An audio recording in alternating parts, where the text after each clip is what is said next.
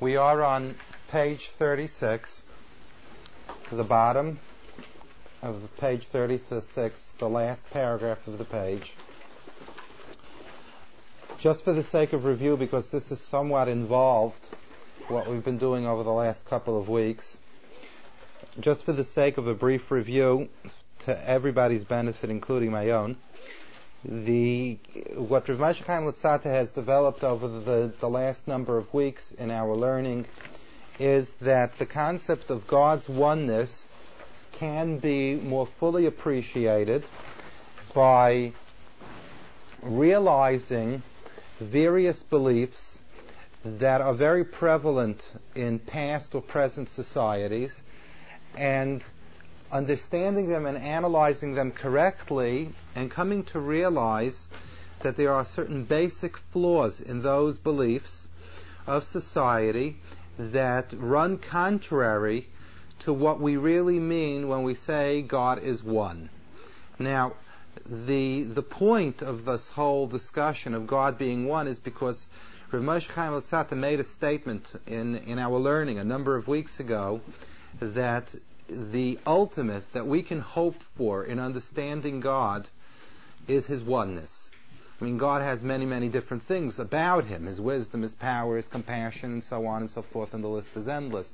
But, but the particular aspect that we have most access to, and that the prophets refer to as being the ultimate bliss of man in the realization of God, for some reason is God's oneness, which he did not explain, and which hopefully we'll get to, into this evening. Why is it his oneness more than any other feature that we're trying to relate to? If I can just reel us back in terms of the, the logical sequence, basically Luzzatto established a principle that it's through our knowledge of God that we gain a closeness to God, and by that closeness to God and appreciation of God, we fill our lives with strives, strides to emulate God and to be like God, and that's what fulfills us and makes us happy. That's essentially, without getting into all the argumentation, that's essentially his formula. Okay, we want to get close to God, we want to love God, we have to know who he is in order to be able to have any kind of a meaningful relationship with God. What can we know about God? His oneness. Why his oneness more than anything else is hopefully what we're going to deal with this evening. But in order to analyze what we mean by God's oneness and why the knowledge of God's oneness can make a relationship so deep and so meaningful, Rav Moshe Chaim Luzzatto has gone on a journey with us through a technique of learning which is certainly not considered classical in, in Jewish in, in the Jewish way of learning, and that is by learning what everybody else says first. Uh, finding, discussing all of the false philosophies that are prevalent around us and to a certain degrees creep into our own lifestyles. And he dealt with five primary ones for the sake of comparison, for the sake of comparing and learning the differences and getting a deeper knowledge of what we mean by God's oneness. Once we know that, we can know why the knowledge of God's oneness is is such a critical aspect that bonds man to God, why it's it's such an all-encompassing kind of a thing. And that's I'd like to deal with that, touch on that a little bit, because that's a point that we left out. Essentially, the five philosophies uh, are, and I know some of you are going to make faces about them, but I uh, we've already shown over the weeks that we all buy into these philosophies to lesser or greater extents. The first philosophy is that God has intermediaries that control different facets of the world, and there's nothing wrong with going through intermediaries in order to be able to eventually get to God. You know, you have to talk to the secretary before you talk to the boss, kind of an idea. And we know that this was the beginning of idol worship. That's how it started. It started with believing in God, but, uh, so to speak, giving God the space of knowing that, you know, he's so special we can't bother him. And we'll go to the different forces that he created and go through those forces. And little, little, slowly but surely, what happened is that we ditched God altogether and we just worshiped those things. That was one. And then you had the second philosophy, which is that there's a God of good and there is nothing in this world that doesn't have its equal opposite. which means that if there's a God of good, and we're swell because we say that God is good and is the epitome of good and everything else, there must be an equal opposite force that represents everything that's negative and evil in this world. So there's a God of good and there's a God of evil. Right? And we buy into that philosophy unknowingly. We buy into that philosophy in our difficulty of appreciating the the stronger aspects of God and wanting to look away from those aspects. And that's the second one. Then we had the third philosophy, which is that the world was given over to natural forces. That means that I either channel those forces to my benefit or I'm a lazy bones and and nothing happens. And essentially that goes with the philosophy, be a hustler and you'll be successful, and if you're not a hustler you won't. A second part of that is that it's all in the stars, again given over to the natural forces, and no matter what you do or don't do, it all depends upon what was deemed for you in your destiny that one can see in your stars. Essentially both of those philosophies say that there is no interreaction between God and man, where things happen to the human being as a response to what he's done before, in justice to what he's done before, in preparation for something that he has to do in the future. There is no interplay between the circumstances of man and what man and God and man-God, God-man relationship is all about. The notion that things will go well for me Uh, if I respond to my responsibilities vis-a-vis God, and therefore the relationship will be blessed and my life will be blessed, is utter nonsense in this concept. This concept is either you're a hustler or not, or you were born in the right and under the right under the right star. That's the third philosophy. All right. The fourth philosophy. Um, the fourth philosophy, the third philosophy we mentioned l- last week or two weeks ago. When we're successful, we buy into the philosophy that we did it ourselves and we're hustlers. When we're failures, we buy into the philosophy that it was all in the stars and we couldn't help ourselves. Uh, the fourth philosophy, um, which is not t- terribly common to us, the fourth one at least, uh, the the idea that God set up his world with a free will system, with reward and punishment. We blew it as a people, and therefore God is forced to ditch us as a people and adopted a better nation than us, which goes into all of Christianity. Uh, the fifth philosophy, right, the fifth philosophy is the philosophy that um, if I don't like what God's doing, I have the ability, depending upon my know-how, of combating what God is doing in his world.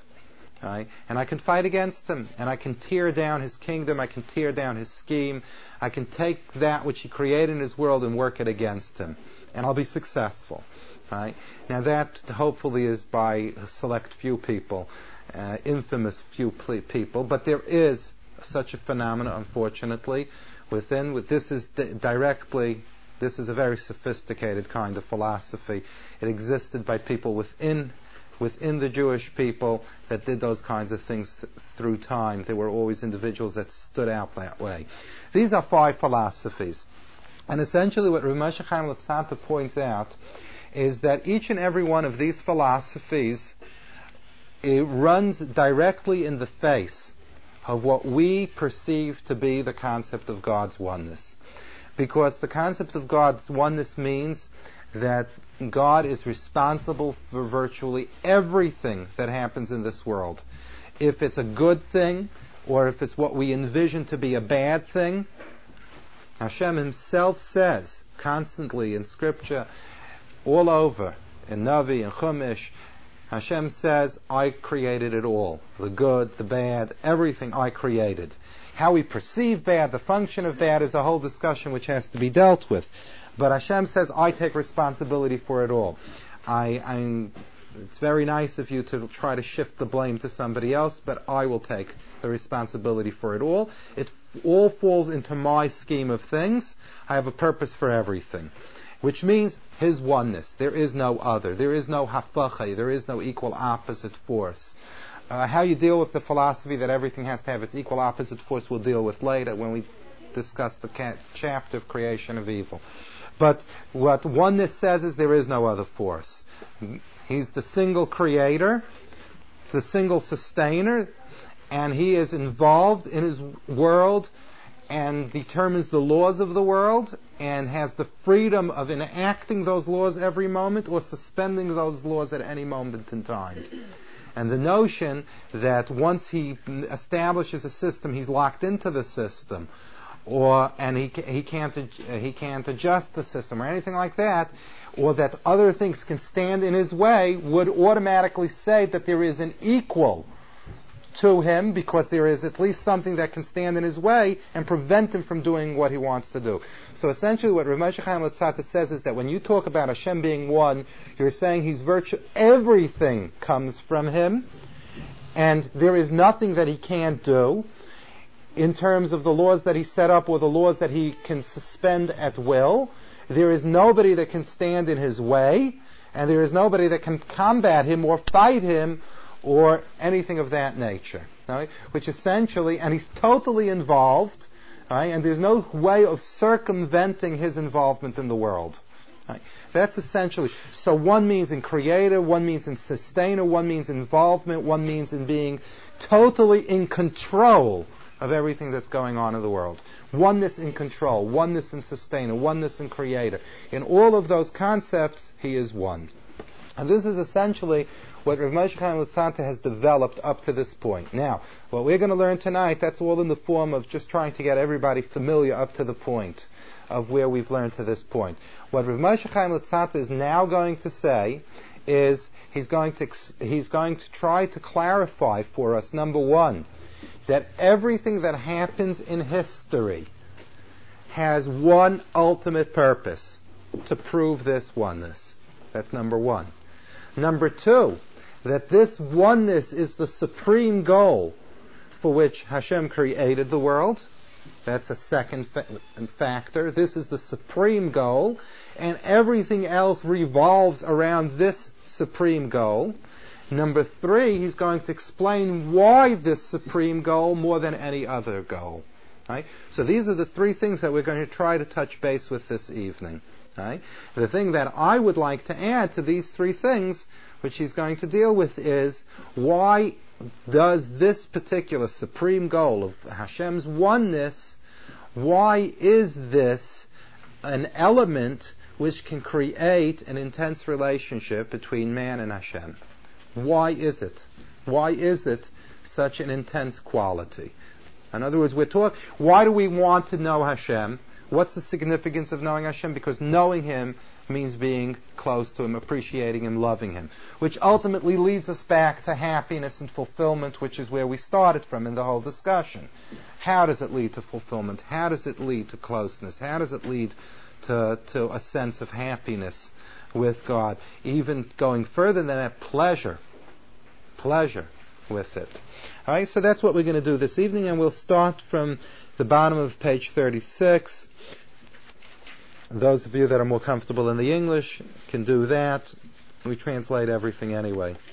Va'amnam. But what I want you to know is ma sheyesh lanu lahamin be'emuna shleima.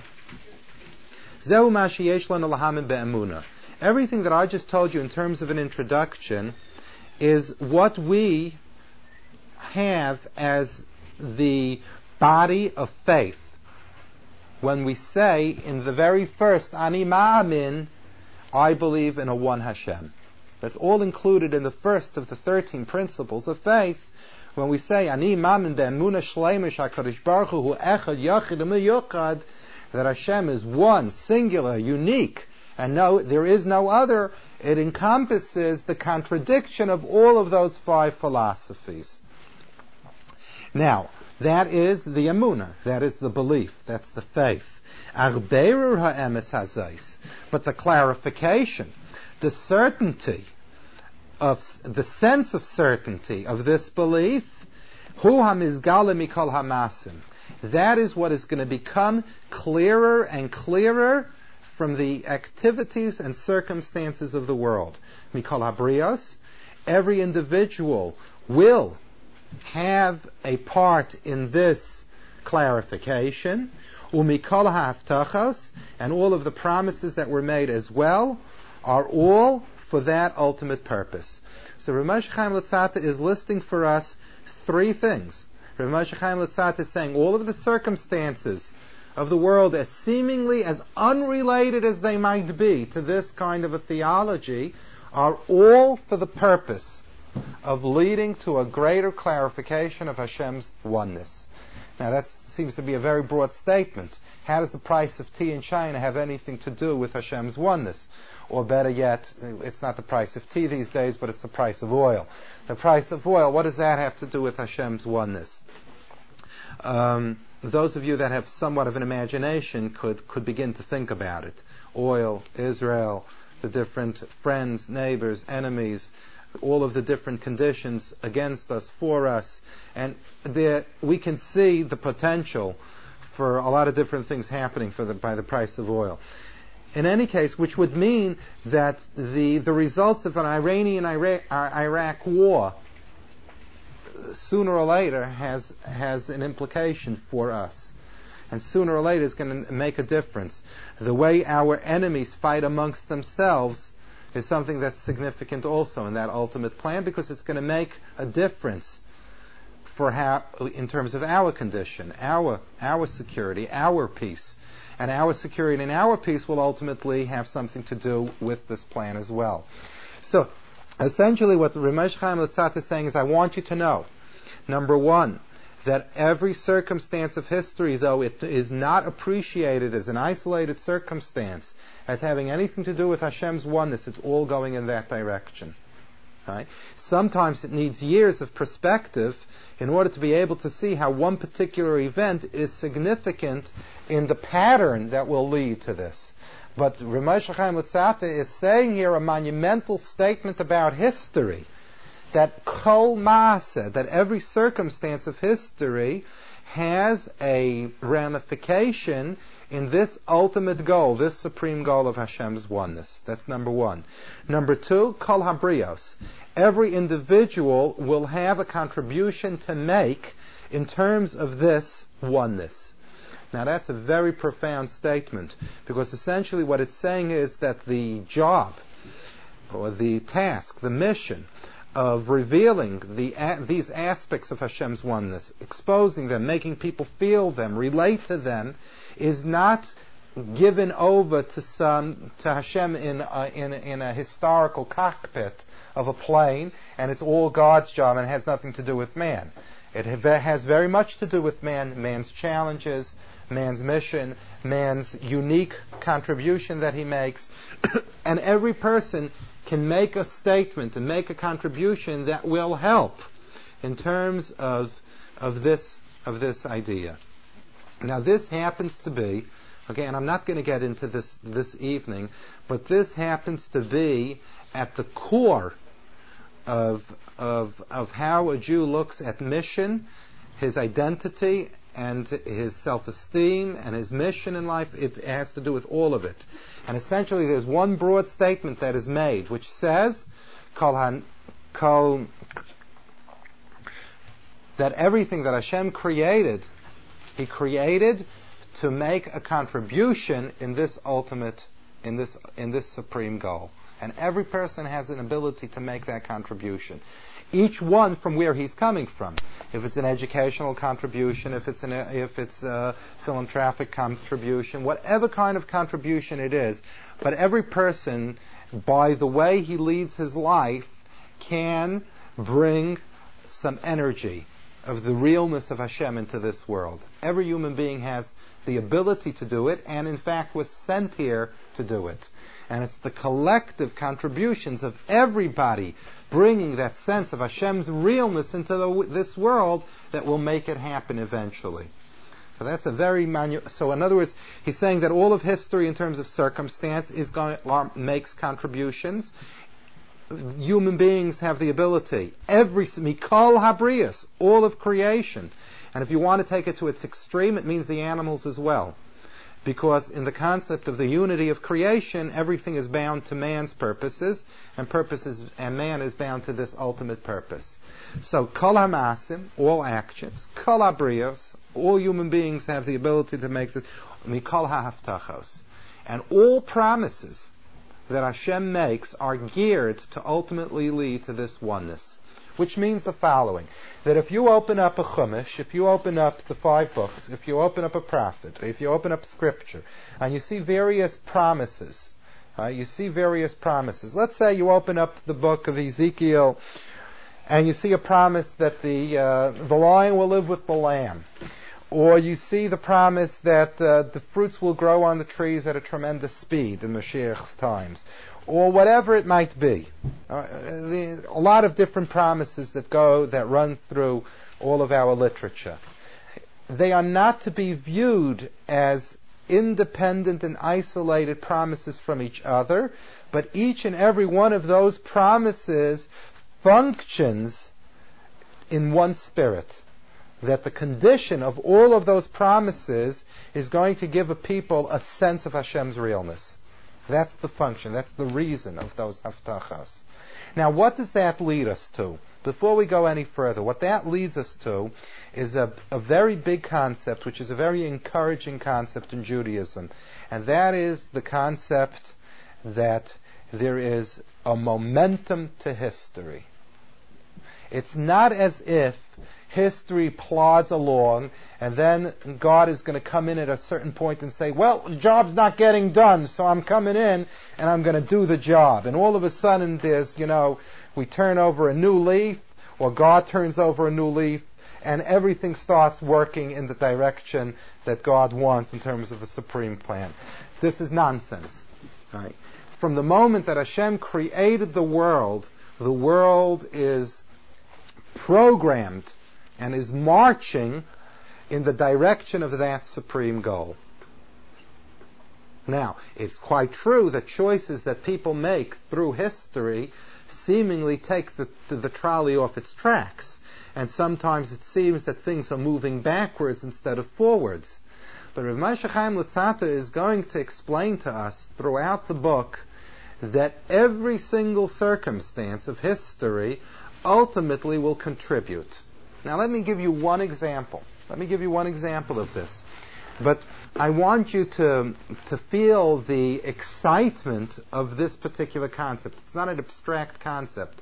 It's a concept that deals with confidence, with hope, with a reason to live, a reason to want to make a contribution in history.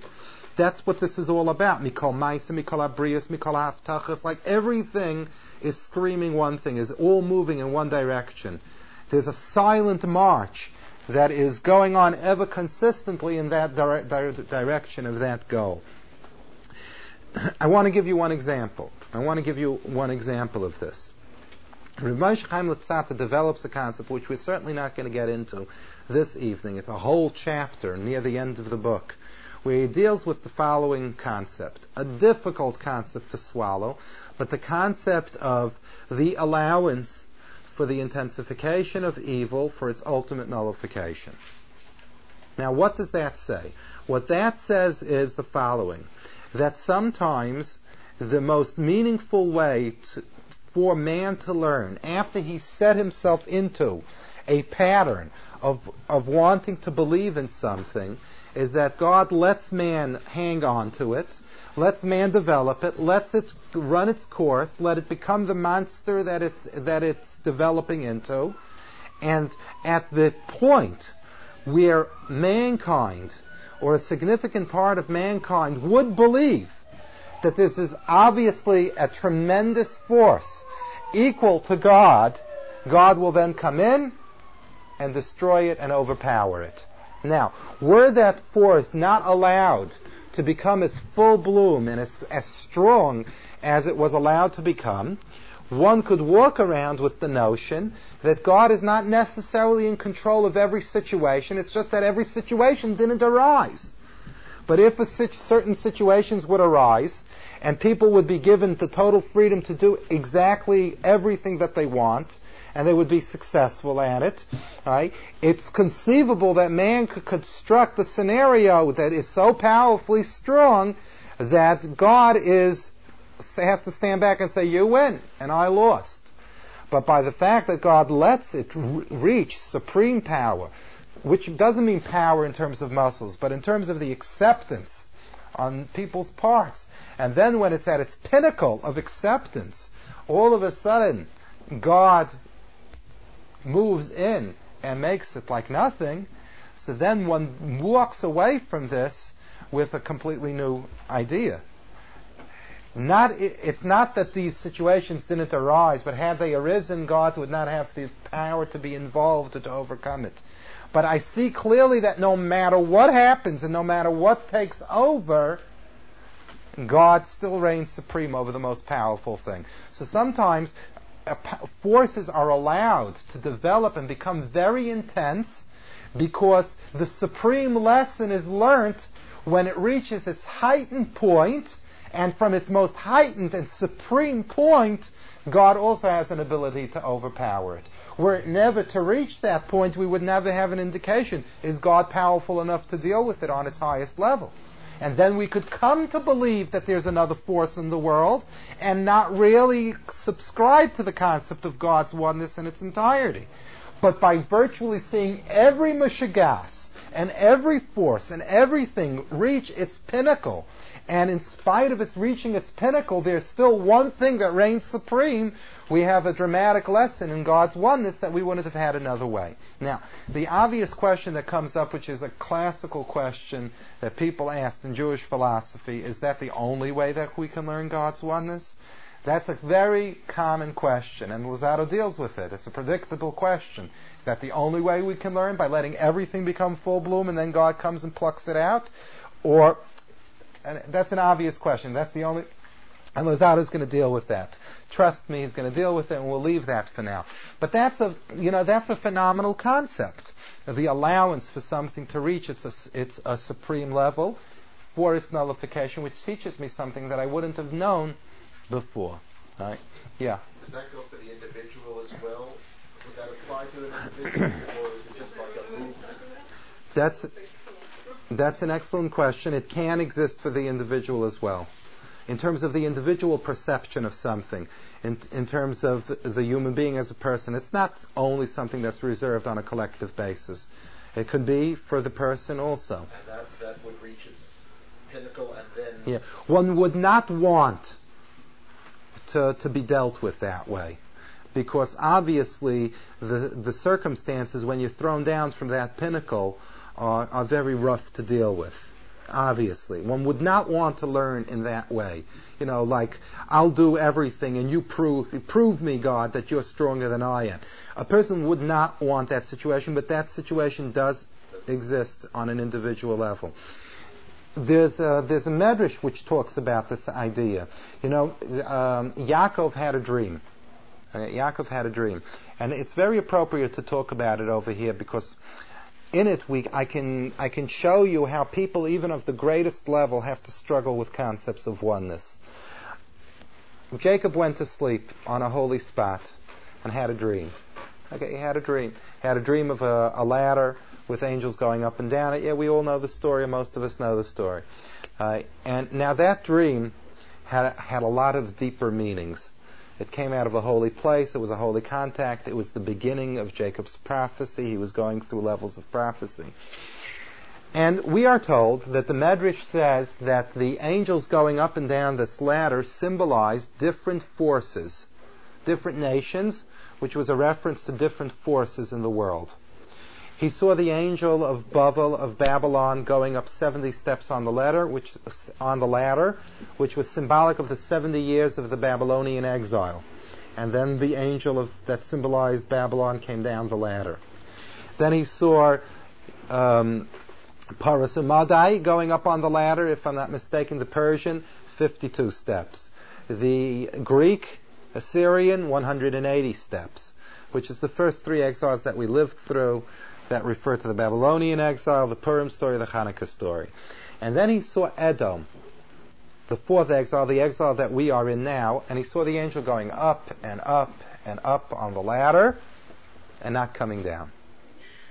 Not coming down. And it says that at that point in the in the dream, it was it was a nightmare for Yaakov. And Yaakov was overtaken with tremendous fear.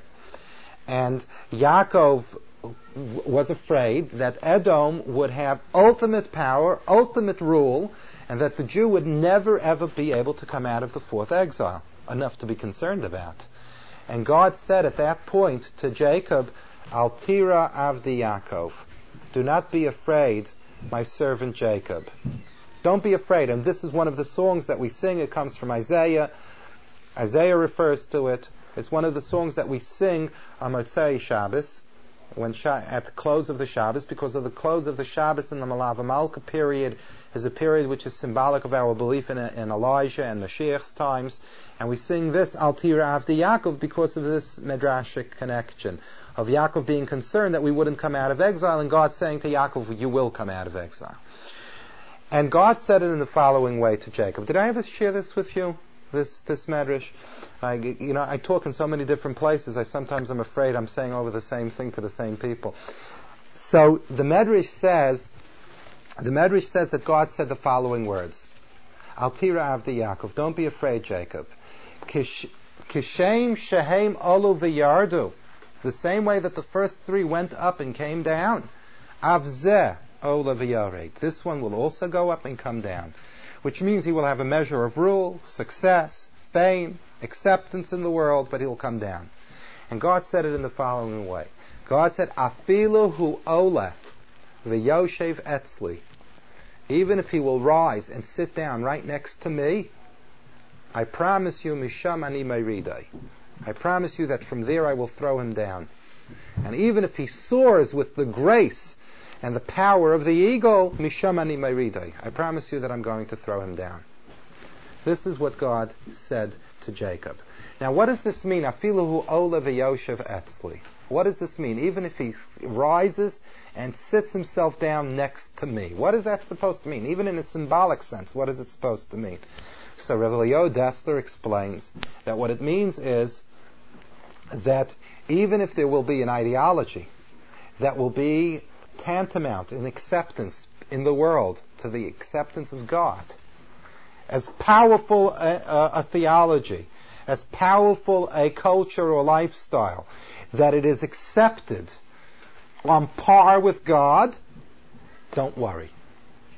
The fact that there will be a period in, in history of power, success, fame, of theology, philosophy, lifestyle, culture that is equal to me, equal to, to my to what I was accepted for at any period in history, you still don't have to be afraid that you will be ultimately conquered by that. It has to fail. It has to fall apart because it lacks the godliness. It's going to have to come down. It's going to have to come down. Al tira avdi Yaakov. Now, essentially, if one analyzes this in perspective of what we're dealing with this evening, what is God teaching Jacob? God is teaching Jacob a concept of his oneness. That no matter how powerful another force can be, and be even equal to me, in terms of, of how it catches on in the in the minds and the hearts of the world, in the end, there can only be one. There can only be me. Any other theology that's not consistent with that will eventually have to erode and fall apart. And even if it needs my direct involvement, and man does not choose to see its emptiness and its darkness, I promise that if man doesn't see it, I'll do it. Okay? Now, then the con- discussion continues, and this comes to what you asked, Bernie, in terms of the individual. Then God says to Jacob, all right, does everybody see how this is a, a, a revelation in terms of God's oneness? And it's very consistent with what's going on, because Jacob is learning prophecy. What is prophecy? Understanding the conduct of God in the future by understanding God. So what does God have to teach Jacob in order that God that Jacob should be in tune with what God's going to do? He has to teach him who he is. What is he teaching him? His oneness. By teaching him his oneness, he's teaching him what he is able to know about God, to be bound to God, and therefore to be able to hook in to, to the sense of prophecy of God's conduct into the future. But let's take it on a personal basis. The Medrash gets more interesting. The Medrash then says that God told Jacob, Jacob, I want you to walk up the ladder. I want you to go on the ladder. And Jacob said, I'm afraid. I'm afraid to go on the ladder. So God said, what are you afraid of? And Jacob said, I'm afraid. Kishem shehem olu v'yardu afani olu v'yared. I'm afraid that the same way that they went up and came down, I will also go up and come down. I'm afraid. So God said to Jacob, Al tira avdi Yaakov, again the same words, Al tira avdi Yaakov, don't be afraid, im ata ola, if you will go up, misham ein ata yared, from there you won't go down. You won't. So what did Jacob do? So the Medrash says, lo ola. He refused to go up. He did not want to climb the ladder. Lo ola. And because lo Allah, the Medrash says, Nigzer al Banav Dalad Golasin. And because of it, it was decreed upon his children, the four exiles. This is what the Medrash says. Now, what's going on here? What's going here? I, I mean, most of us would seemingly think that if God told us to climb a ladder and told us that we could climb it and we won't fall off it and all of that, I, seemingly, yeah, we would, we would climb the ladder. We wouldn't. We wouldn't. And let's try to explain the psychology of Yaakov. All right?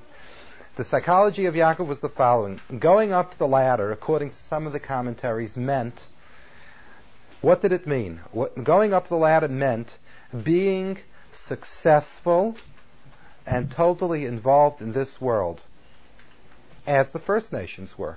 Successful, fame, power, everything. That's what rising on the ladder means. Even in American society, that's what rising on the ladder means, right? Success on all levels, which doesn't mean that you're, um, you know, a destitute Lamedvavnik. It means that you're rising on the ladder in every sense. And Yaakov said, I'm afraid of that. I'm afraid that if we as a people, and I being the symbolic representation of us as a people, rising on that ladder of success, that we will fail.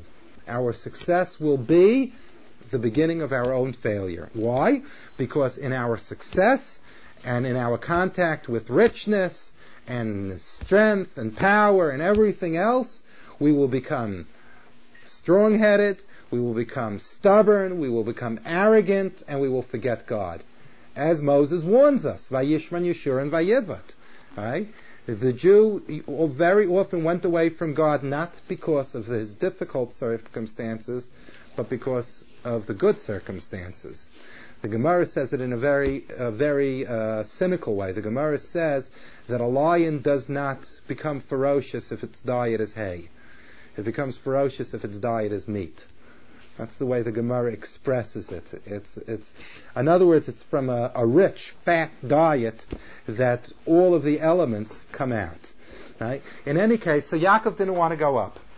So Hashem says to Yaakov, you have nothing to worry about. You can go up, you can be successful, you can retain your spiritual level, and nothing will happen. And Yaakov couldn't believe it. Yaakov couldn't believe it. Okay?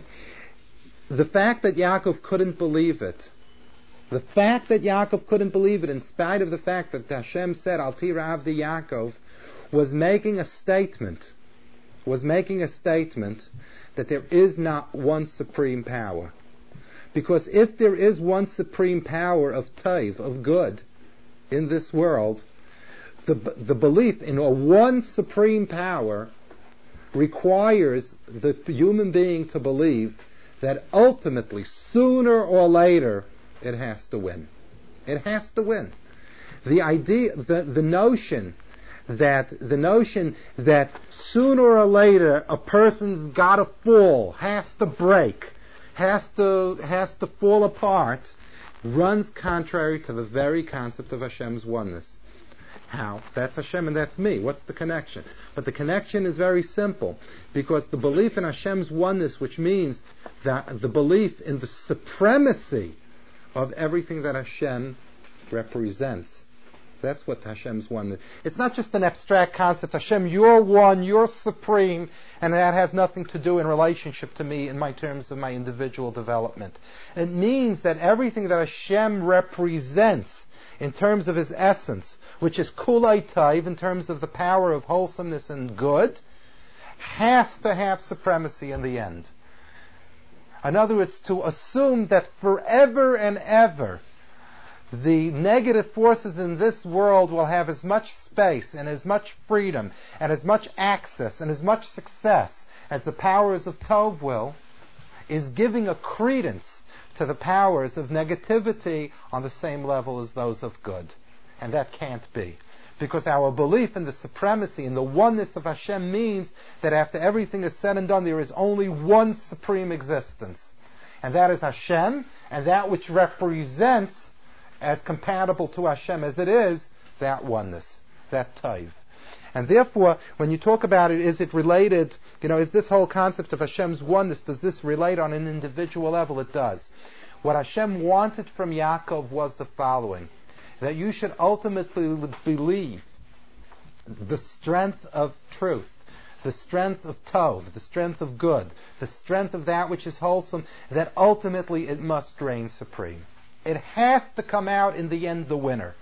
Right? It might take thousands of years, and it might go through all kinds of intricate processes, but in the end it's got to come out on top, because it's full, it's wholesome, it's the right thing, it's the essence of Hashem, it's the thing that is most directly the creation of Hashem. Everything else are things that Hashem created, situations that Hashem created for ultimate goals, but not as inherent and not for their own existence onto itself.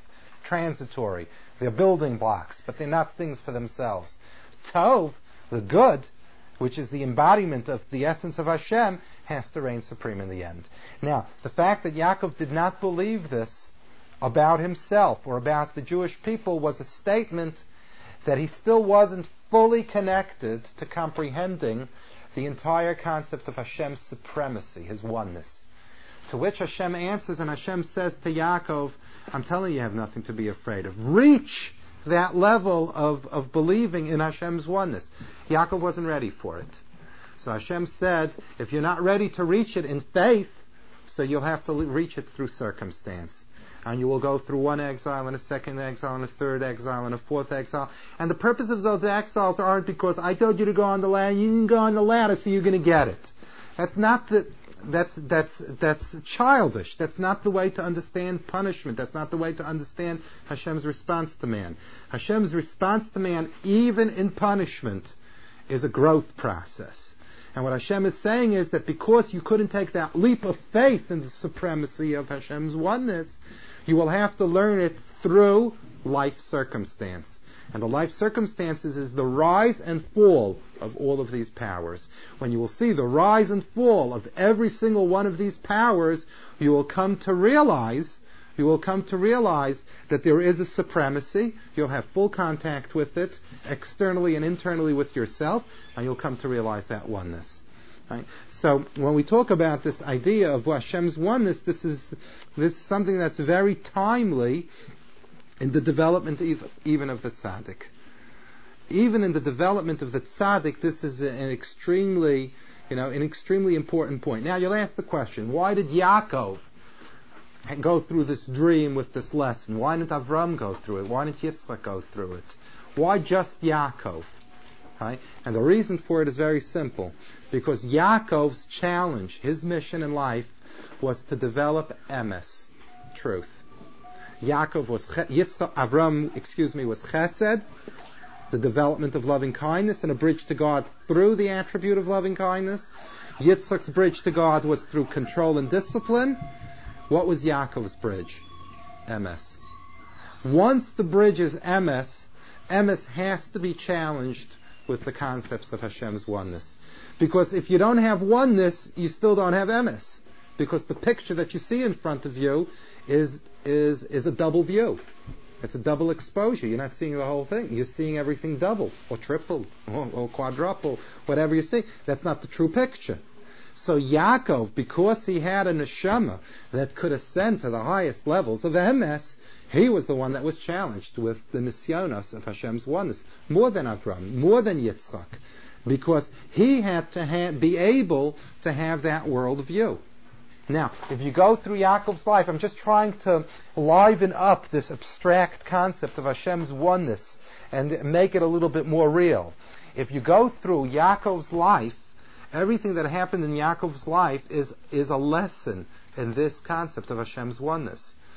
Listen to what the Medrash says. The Medrash says that Yaakov lived through four major crises in his life. Four major ones. He had a crisis with his brother Esav. He had a crisis with his father-in-law Lavan, which some of us share. He had a crisis. He had a crisis with Dinah. Okay, he had a crisis with Dinah, his daughter, who was defiled by a neighboring nation, and he had a crisis with Joseph, who we believed was dead for twenty-two years. Right? He had four crises in his life. Now, we can't go through the tremendous parallel between what does the Gemara tell us? The Gemara tells us that each one of those crises is a carbon copy of the crises that preceded. The crisis with Esav was Babylonian. The crisis with Lavan was Persian. The crisis with Dinah was symbolic of the, of the crisis around the Hellenistic period with the Greek, Assyrian. And the crisis with Joseph, okay, the crisis with Joseph is the crisis of the fourth exile, the one that we're living in, which obviously we'd really like to dig our teeth into and see the parallels between them.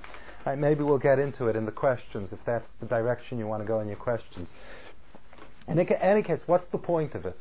The point of it is that because got, uh, Yaakov had to, had to go reascend to these levels of oneness, so he had to live through crises that would be able to, to, to clarify all of these different aspects. And by going through it, we would also then have the power to live through it and see those all those lessons of oneness as well. Let's go to Yosef. Let's go to the fourth one for a moment. Right? And I'm only going to touch on li- literally a drop in the ocean. Right? Let's deal with Joseph. Right? Let's deal with Joseph. There are a number of elements in the Joseph one. I'll deal with two. I'll deal with two that are directly related to God's oneness. Right? The most obvious one is that Jacob was mourning his son for twenty-two years, believing that God had thrown on him the worst thing that can happen to a person in the world, the loss of a child. Could Yaakov rationalize the reason why this happened? No. I'm on your side, God. Why should this happen to me? If it would happen to some idol worshiper, no. But to, to happen to me, Yaakov didn't understand it. Yaakov saw that that he was headed for Gehenna. Who, you know, he saw this as a very bad omen. If I have to be punished in this world so terribly, who knows what's waiting for me when I leave? I mean, Yaakov saw it as a disaster. He couldn't understand it. And what was in fact going on? Yosef wasn't dead. Yosef was alive. Yosef was preparing the way for the Jew into Egypt. Joseph was preparing uh, the survival of the Jewish people because he became the king. He controlled the food, and when the na- when his his entire family came down, he sustained them in Egypt. For that matter, he sustained half of the world by his scheme of saving up the food of Egypt. What was the scenario? Yaakov was looking at a God and trying to understand, where does all this evil come from? Could it come from one God? How can it be? And Yaakov made the statement, Nistareh darki me'Hashem. The ways of God are hidden from me, or what's happening to me is hidden from Hashem, whichever way you want to interpret this. But God, Jacob could not reconcile a God of good with what was going on, or a God that was truly involved with what was going on in the world. Now, a God of good with this, or a God that's involved, is running right into the face of some of the most basic concepts of God's oneness. If he's one, everything comes from him. Yaakov couldn't see how it comes from him.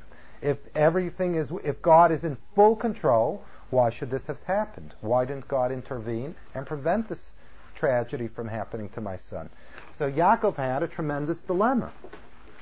Now, at the end of twenty-two years, when he finally meets up with, with, with Yosef, and this I did mention to you, when he finally does meet up with Yosef and he comes to realize that these twenty-two years weren't hell, but the preparation for the survival of the Jewish people, he has nothing more to say, not even to kiss his son Yosef, but to make the statement, Hashem Echad. And he recited the Shema. He said, Shema Yisrael, Hashem Elokeinu, Hashem Echad. Joseph didn't need to say Shema Yisrael, because Joseph knew God's hand in history. He was part of it. He was he was the clear part of the of God's hand in history. And Jacob wasn't. Jacob wasn't privy to it. But at the end of two years, Jacob said, no matter what else is going to happen to me later in, on in life, one thing I know, Hashem Echad. Now I know a concept of Hashem's oneness that if I intellectually knew it before, I didn't relate to it in its entirety till this moment. So, yeah, and that's the with fourth crisis. He reaches the supreme level. He reaches this supreme level of realizing that it's all echad, it all comes from one, it all has a reason, it's all incorporated into one Hashem that's tov, even though on the outside it looks bad. Right? And what do you think happens to Yaakov after this fourth crisis, in which he learns all of the lessons of Hashem's oneness? After these four crises are over and he finishes learning all of the different things of Hashem's oneness, the next seventeen years, his last seventeen years of life in this world, are without challenge and are years that are um, uh, a forerunner of his Olam Haba, of his world to come. Because after having ascended to those supreme levels of Hashem's oneness and connection to Hashem's oneness, that's already the condition of Olam Haba. He has this, he's already developed the connection to Hashem on all levels. There are no challenges that are necessary or left for Yaakov anymore. Now, it's significant and it's interesting if we think about it. Who knows if this isn't the unique challenge of our generation in our fourth exile as well?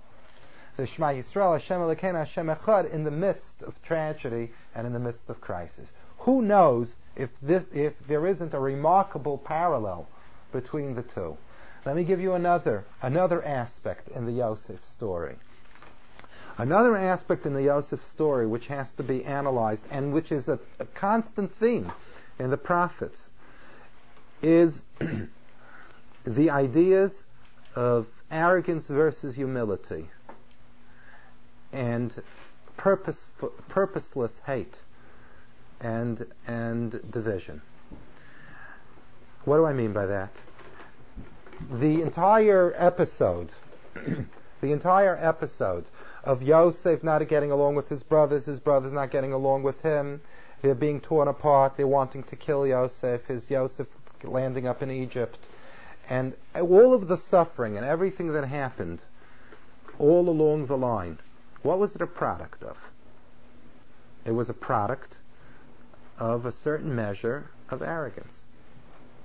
Because a person, as the Vilna Gaon says in his famous work, the Evan Shlema, which is the Vilna Gaon's work, his ethical work, the Vilna Gaon says, "B'makom she'en gaiva, ein shum kpeidah v'kina," that where there is no arrogance, there is no, there is no anger and jealousy and holding a gripe against another person. They're con- they're against each other. Real, fundamental, you know, bone-rotting jealousy and division exists where there is a measure of thinking a lot about oneself. Right? Where that doesn't exist and there is a true humbleness of spirit, those situations certainly don't become magnified to the episode that we had with Yosef and his brothers. So we have a whole story which unfolds with Yosef and his brothers, which is a product of the tremendous division. It's a product of the tremendous division that was a product of arrogance. All right. Now, those of you that are familiar with how we landed up in our fourth exile and what was the reasons for our fourth exile know that it exactly paralleled this situation. It exactly paralleled the situation of wasteful hate and the arrogance and the sinas chinam and everything else. An exact parallel, that the same thing that took us into Golus in the Joseph story and created such division became repeated in history in, in that particular exile. Now, here again, one is going to ask the question, what does arrogance and humbleness versus humbleness have anything to do with the concept of God's oneness? We're saying that everything in history, every circumstance, every promise, everything has to do with God's oneness. Now this seems to be arrogant people, jealous people, hated each other's guts, threw us into a, a, a very divisive situation, and history repeated itself. Okay, that's all nice. But what does it have to do with God's oneness? American. I just today, I must tell you, I got to get this off my chest. I I I, um, I just read today, and it's no wonder. I mean, where I read it is no wonder. But I just read today there there was an attempt at trying to divide the belief in God's oneness from the belief of a one nation. Why? Because obviously you're familiar, okay? You're, you're very familiar with all of the division that exists between Orthodox, Conservative, Reform. So there was a letter that came out not so long ago. It's relatively recent. Uh, signed by an Orthodox rabbi, a Conservative rabbi, and a Reform rabbi, in which the gist of this letter, I, I don't have it with me, it's a pity. The gist of this letter was to make the following statement: you are one, your name is one, and your people are one. And essentially what the letter said is that even if we can't believe in you are one and your name is one, we should still at least believe that we're one people. That was the gist of the letter. So even though we have fundamental differences in the belief of God's oneness, okay, we could still believe in the unity of us as a people. It sounds very nice. It sounds like a very nice platform and a very beautiful attempt at trying to bring things together. And things do have to be brought together, but not with that kind of um, uh, a hashkafa, not with that kind of perspective. The the oneness, the oneness of the Jewish people is intimately bound up in the oneness of God. And let me use as an example, as one example, there are many examples, but as one example, let me use the story of Joseph. You have Joseph and his brothers. There's jealousy there, based on arrogance, based in, in super egos, based in whatever you want to call it. Let's analyze for a moment.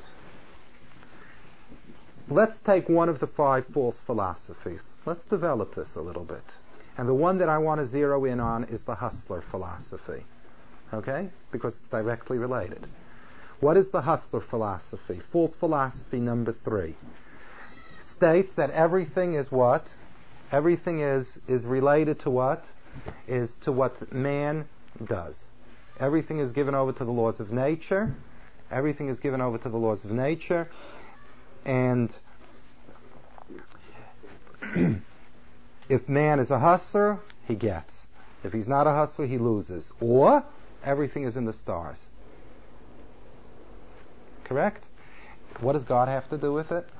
Precious little. He created the system, and now you work in the system. Now, if you subscribe to that kind of a philosophy, you can be jealous of somebody else. Because he hustled, he got.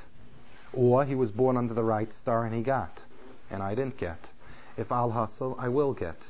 If I'm born under the wrong star, I certainly can be aggravated and frustrated.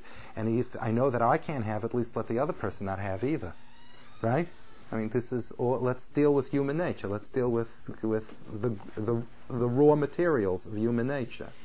But if a person believes in the ph- philosophy, which is contradictory to philosophy number three, the hustler philosophy, which is essentially that God is totally involved and God gives every single human being what is rightfully his, there's no place for jealousy. There's no place for jealousy, because I should not be jealous of another individual, because I know that what that person has, God gave him, and what I have, God gave me. And if it was meant for me to have, I'll have it. And if it wasn't meant for me to have it, I can rub out fifteen people and I still won't have it. Right? Hustler philosophy means rub out people so you can get. Hustler philosophy talks about jealousy. Hustler philosophy talks about I can make it happen. Kochi v'yotzim yadi. But the philosophy that says that it's Hakol me Hashem, that it's destined from Hashem, and Hashem has a master plan, and I have my place and he has his place, and so on and so forth, doesn't allow for it. This is why the Ebenezer says, the Torah says, don't be jealous.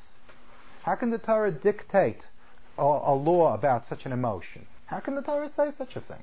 Don't be jealous. I am jealous. Don't be jealous.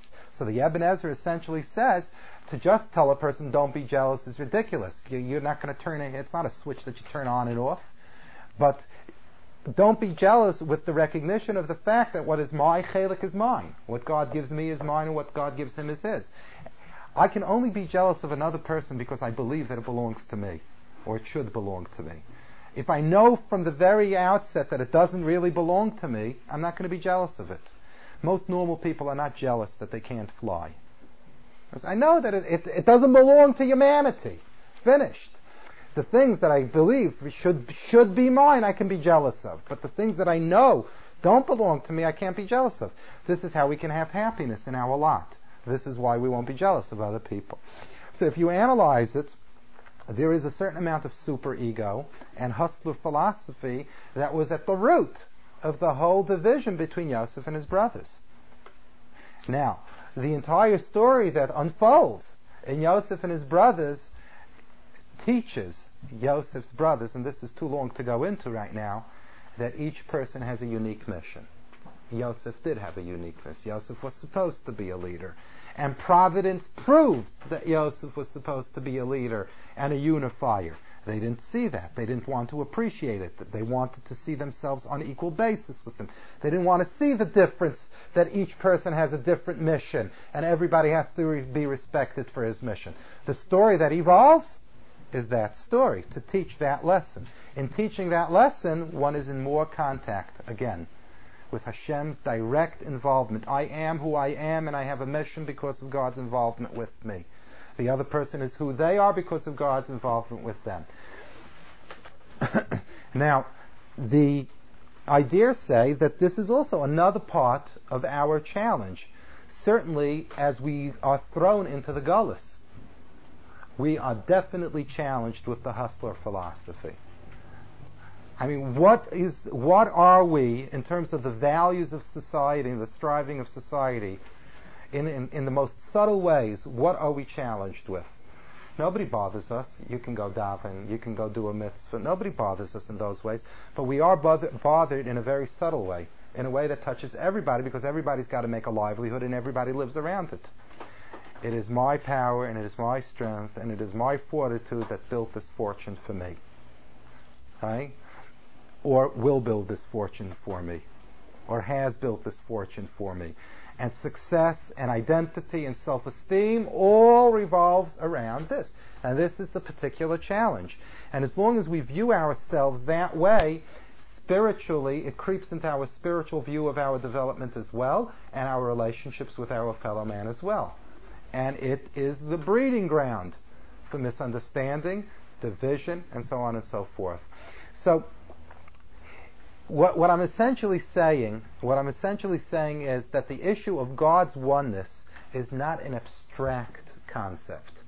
The concept of God's oneness and his ultimate involvement is something that creeps into my attitudes, my behaviors, my perceptions, my feelings.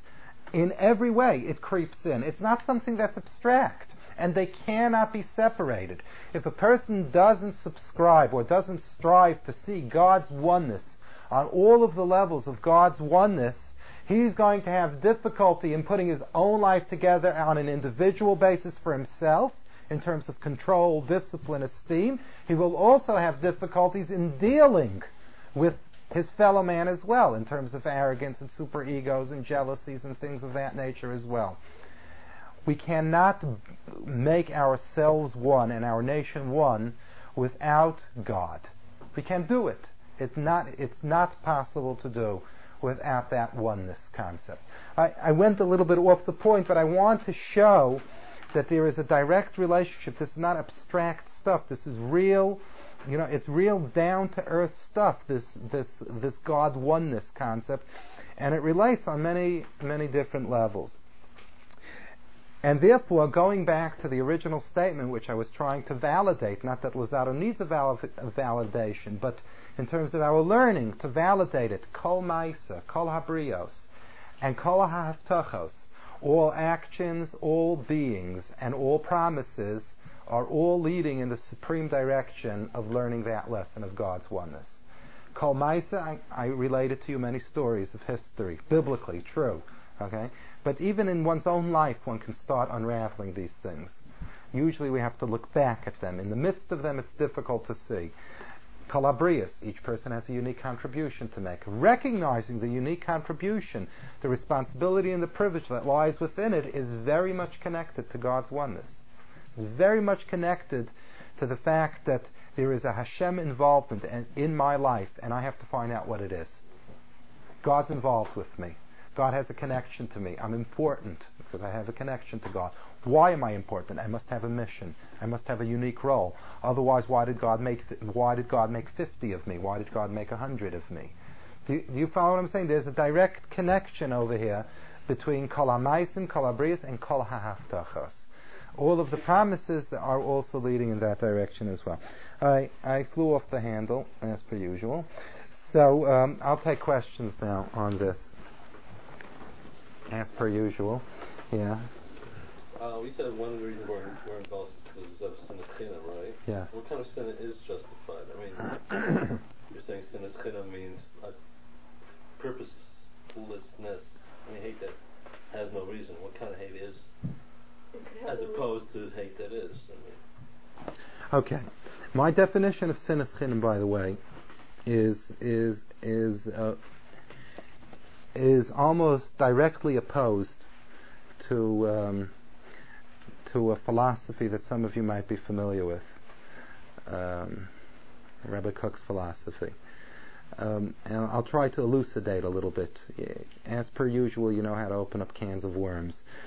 Uh, let, let me try. To, let me try to clarify this a little bit. I, by the way, I had um, I had the privilege of um, of addressing um, close to about five hundred Beis Yaakov girls and staff this past weekend. On, on a facet of this issue of Avos Yisrael, which I think is very important for um, for people that were from from birth to hear in terms of the concepts of Avos Yisrael. Sinas Chinam. If we look up Sinas Chinam in the Gemara, you know, Sinas Chinam is not a term that somebody came up with. It's in the Gemara. Rashi says on the word Sinas Chinam, Sina Shaloi Kahalacha. Those are the words of Rashi. Uh, a prejudice or a hate that is not borne out in halacha, that is not borne out in law. That immediately opens up the suggestion, that immediately opens up the suggestion that there can be a sinah, right, that is borne out in halacha.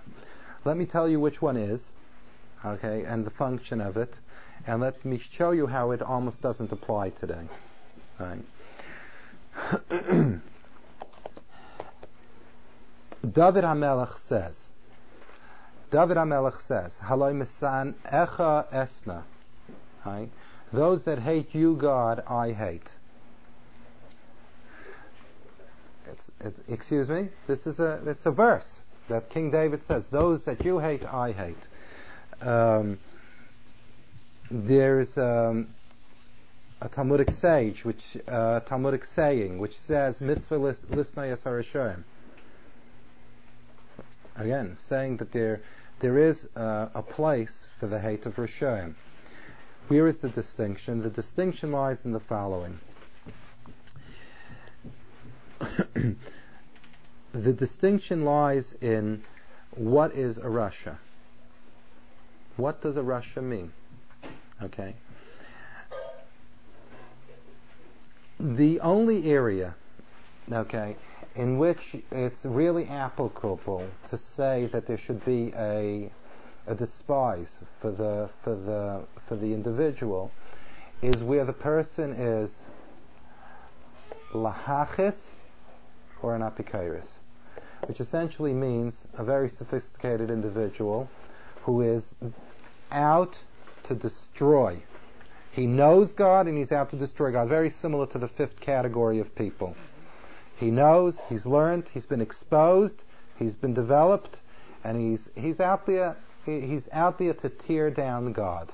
Either to tear down God by destroying other people's beliefs in God, you know, trying to destroy God concept, God realness, or that he he goes and develops his philosophies that undermine the concepts of God. And he does it in a purposefully rebellious way. Okay? Now, when we get an individual like that, and even to assess who is that individual is very, very difficult. All right? Now Chazal say, let me give you one of the symptoms of this individual, that the more you argue with him, the more deeply entrenched he gets in his, his rebellion and his heresy. That's one of the symptoms. If the person doesn't have that symptom, he doesn't qualify. Do you follow what I'm saying? But we, in other words, we're talking about a person that's very far away. He's a very, in other words, it's a very extreme case already, that he's he's in it to the, so to speak, to the end, even if it means his own destruction, kind of a thing. It's a very extreme kind of a situation. Pakar Tfei. And the Gemara says that we're not allowed to engage such an individual in any kind of dialogue, because what we will do is we will make him sin even worse than his state of of being is at that particular point. That is, in those situations where you have a person that's out and destroying, all right, he's out and destroying, and he should know better, and he does know better, and he's out to destroy, that is classified as a spiritual enemy, and a feeling of hate towards that person is qualified. It is not, it is not wrong. Right? Now, the only trouble is, the only trouble is that that is is is um, is misapplied. It's very misapplied, because we practically do not have that kind of a situation applicable to anybody today. Right? If it's because of ignorance, if it's because of lack of background, lack of direction, or, or they don't know what they're doing, or whatever else it is. You know, you can take some of the worst cases and they wouldn't fall into that category. All right? Now let's leave that for a moment. And let's go from the aspect of defining sinner to a- defining the aspect of love. Okay? I, now, I told you, the sinner is in the most extreme situation. Okay? What we would refer to, what the Chazal say, don't engage him, because if you're going to engage him, you'll only get him more deeply entrenched. He's not dealing on logical levels anymore. That's the kind of an individual you're dealing with. Does it mean, for instance, that that person can't change? It's not saying that that person can't change, but you can't combat him. You can't go out at a war. Can he change? Very possible that he can. And there is, there is a statement which is made, which is somewhat not clear, if we are supposed to at least pray for those people, that somewhere along the line that they should return. There is, there's, there is definitely an opinion that says that we still have an obligation to at least pray for them, that they should come out. But until that time it comes, right, if we should feel terrible, te- that we should feel that they're our enemy because they're destroying us, that's a valid feeling. And to tolerate it and let it go by and accept it is not an acceptable feeling in those situations. Now, let's go to the Ava part, because the love part is the very complicated part. Because love is, you know, the Shlomo Melech says, Al kol p'shoim t'chas Ava. And for all of the sins, love covers it up. Love is a very, is a, is a tremendous power, and, and, and can be misdirected. Right? Let's talk about love. Let's say you have a person, okay, let's say you have a person that is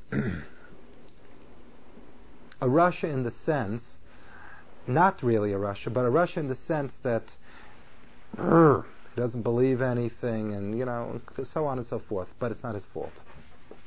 Let's give that as an example. Now, and because of that, he has a whole behavior, and he has a whole lifestyle, and he represents, and he teaches, and so on and so forth.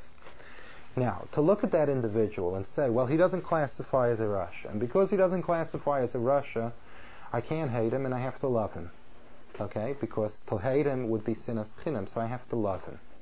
Okay? That still needs definition. To embrace that individual and to take him, so to speak, unconditionally, take him as he is. Okay, look away from all the flaws, look away from all of the faults, don't concentrate, you just love him because he's another person. Okay, without any basis whatsoever, right? But unconditional. I take you the way you are. Okay, I accept and tolerate everything that you are. That's not kahalacha. That's not acceptable. Right? What Ava would be appropriate in that situation is, you're an individual. You're a creation of Hashem. You have a neshama. you have Atzelem Elokim, and you represent a tremendous potential, you represent a mission, you're a unique human being, and I love you for all of those things. But that doesn't mean that I unconditionally take every situation. But I take you for what you are potentially, and what you are, if the things that that are good about you right now. You don't dismiss the good things just because he's not developed in all of the ways.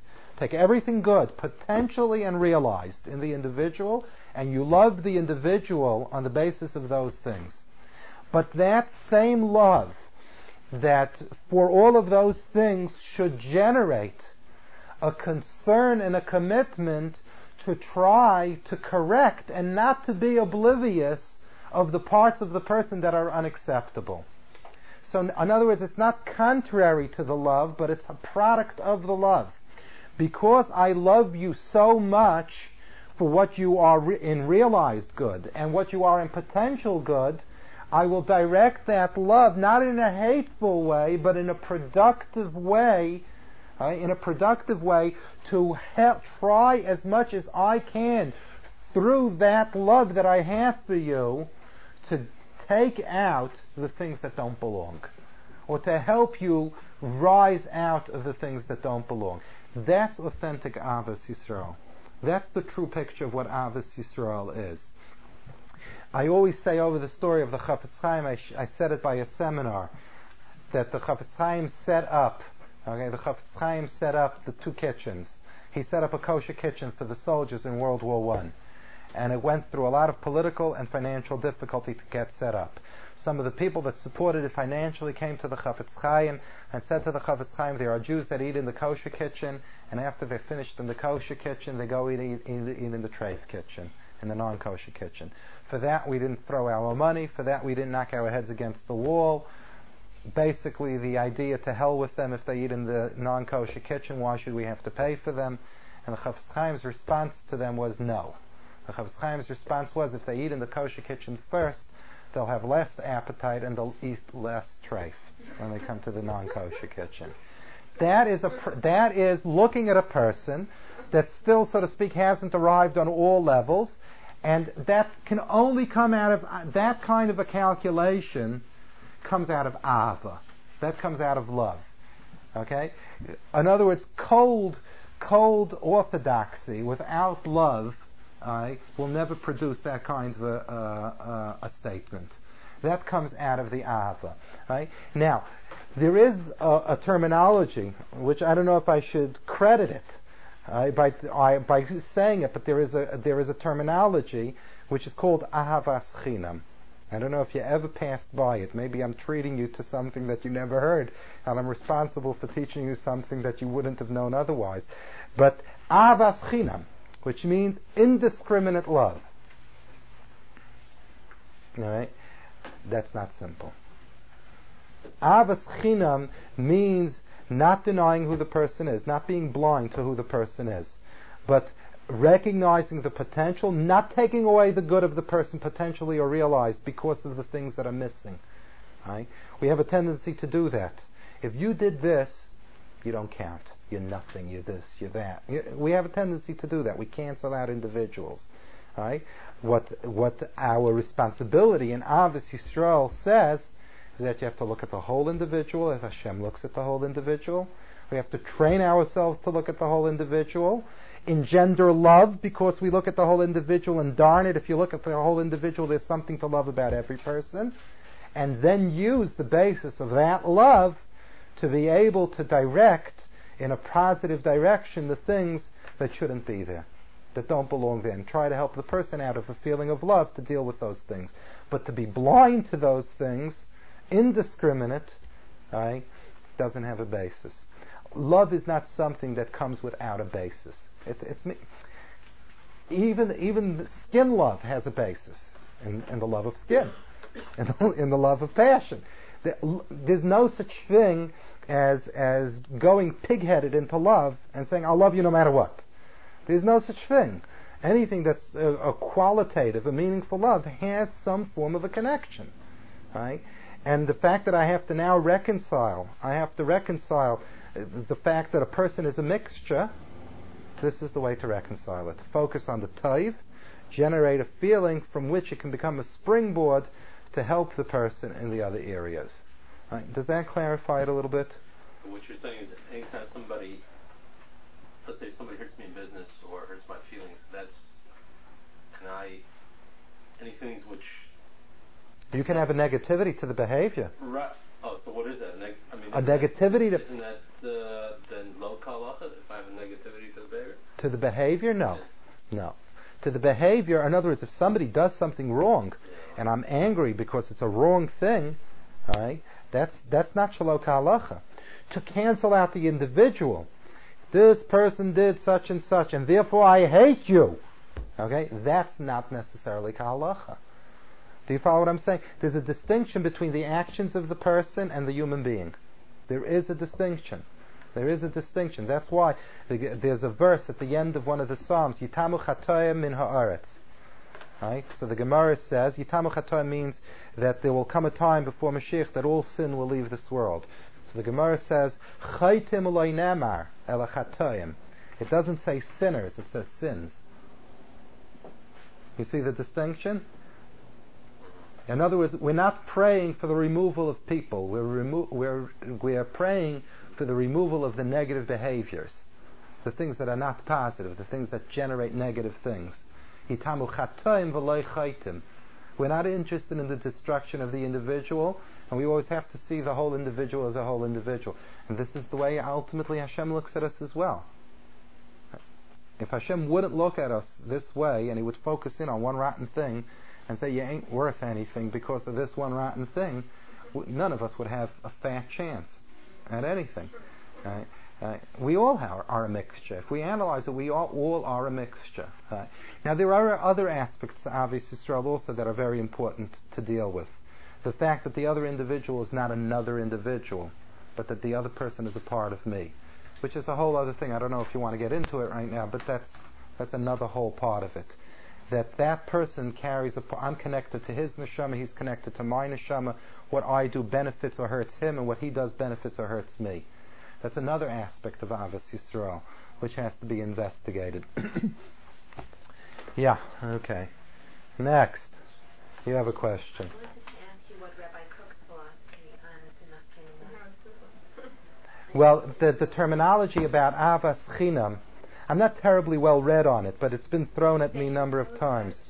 Okay, I'm not terribly well read up on it, but this was, this was, by the way, if you want to know, I know it's very, very controversial, and I'm not going to get myself into the middle of it, but this was a major criticism. You know, I don't know if you're aware of the fact that he, he was he was seen as a uh, as a very big person, but he also had very big criticism against him. And one of the criticisms that was against him was because of this philosophy that led to certain things that he did, which were people felt were unacceptable, that they were tolerating or accepting of things that Avos Yisrael did not did not dictate should be accepted. He was the one that coined the phrase Ahavas Chinam, you know, love for nothing. As opposed, in other words, how do we fight Sinas Chinam? We fight Sinas Chinam by Ahavas Chinam. Unpurposeful hate will be will be fought by unpurposeful love. That was the philosophy. What I'm pointing out is that if you look up the source of Sinas Chinam, that's not what Sinas Chinam is. Sinas Chinam is defined by Rashi in the Gemara as Sina Shalai Kahalacha. What is the opposite of Sina, Sina Shalai Kahalacha? A hatred that's not based in halacha. What's the opposite of that? Love that's not based in halacha? Doesn't make sense, right? Love that's not based in halacha. A Jew is always looking to halacha. That's not the opposite. The opposite of sinish like halacha is sinik halacha. Do you follow what I'm saying? I'm just saying that most of that is not, that the part of sinik halacha is almost not applicable today. All right? It's misused today. The part which is the challenge is how to use ahava where a person is a mixture. All right? Now, if you analyze this, what I'm saying is so simple. I'm not saying anything profound. I'm saying something which is so simple. How do you deal with a child? How do you deal with a child? A child has positive things and negative things, and you are their parent, or you're their brother, or you're their sister. How do you deal with it? I hate your guts because you did this against me, or I hate you because you did this or that or the other thing? Would a parent do that? Would a child do that? No. Uh, a sibling do that? No. How does it, how does a parent deal with it? I love you for who you are. I love you for all of the connections, and many of them we can't even define. There are many parts of the connections of Ava that we can't even define, but the love is there, naturally there, and certainly the, there is a, an, an indescribable love, but a very real love that exists between people as well. But how do we deal with the flaws? We, we don't say, um, I, I know that you're on drugs, and I know that you're on this, but I love you. Uh, we and we don't we don't uh, we don't barter off one for the other. We don't say I hate you because you're on drugs, and on the other hand, I don't say because I love you that I don't recognize the fact that you're on drugs. I love you, and because I love you, this problem bothers me, and I'm going to do my darndest to try to get you out of that problem. You follow what I'm saying? So it's it's it's it's very simple. You know where the problem comes up. The problem comes up is because under the name of religiosity, under the flag of religion, people sometimes make the mistake uh, that it does not operate in the same way that a human being is supposed to operate in all other relationships and in all other emotions. Religion is not some cold, calculated doctrine. Right? It's human, and it deals with humans, and it deals with human development, and it deals with human problems and human strengths and human weaknesses. It's a human thing. It's a it's it's a way of chayim, and it's not a denial of all of those aspects. We got into this discussion a little bit last week also, you know, with sitting shiva, and that, and that's something which is very important.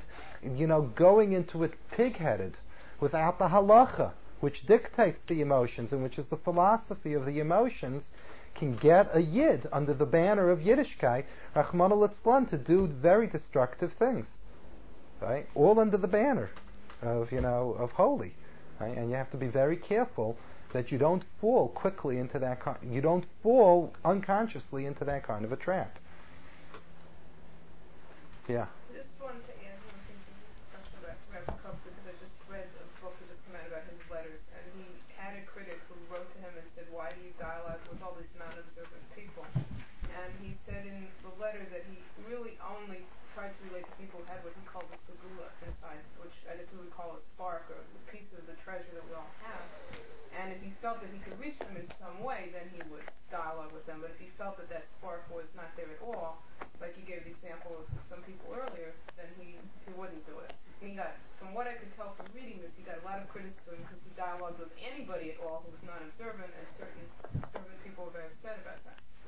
I, t- t- I, okay, fine. Yeah. According to the Medrash of Rav Yaakov, which is a beautiful Medrash, the fourth exile is what we're in now, right?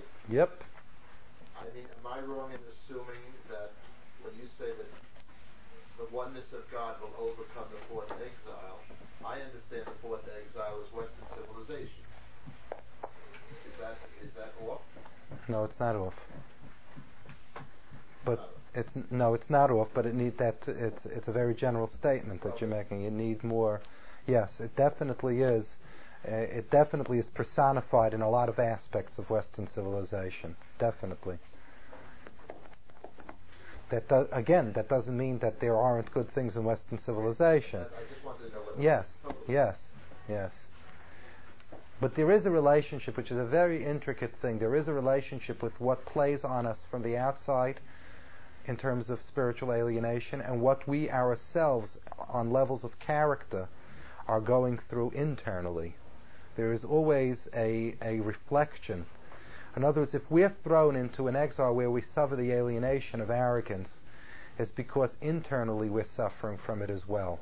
We're always thrown into Uh, a situation that matches our own identical internal situation, because sometimes when we see it outside of ourselves, then it becomes a, a, a way in which we can learn something. You know, when you point at a person and say, "You have this thing wrong with you," it's very hard for the person to realize it, and he doesn't necessarily see all of the repercussions of it. But if you can t- t- take a situation which is camouflaged enough that it doesn't directly point back to them, and you could say, take this particular situation, and look where it's going and predict where it's going, and the person says, well, it's horrible, it's disgusting, it's so destructive. And then the person says, Charlie, and how is it different than what's happening in your own life? And then the person is left dumbfounded. I mean, and this is true even of great people. When Natan HaNavi wanted to give Musar, he wanted to give a reprimand to King David, he painted a story and told David, what do you think of this story? And then David, and it was well camouflaged, and David said the person is Chayav Misa, he should be put to death. And then Natan HaNavi says, and pray tell, how is the story of what you did different? And essentially what exile is, is Hashem matches aspects of the things that are deficient within the person internally and plays them out externally in the alienation that he finds outside. And by seeing it outside and its destructiveness and its emptiness on the outside, that gives a person a view that he can then internalize for himself as well. And that's how Golus is a productive process, as opposed to being a totally counterproductive process. Yeah. What he defines in this dinam really then doesn't match the term that it's trying to define, because what you're saying is sinathinam means that you're... You're asking a kasha on Rashi, you mean? Okay, let's just get it clear. Okay, yeah, what's the question? I, I'm not sure if it's... Yeah.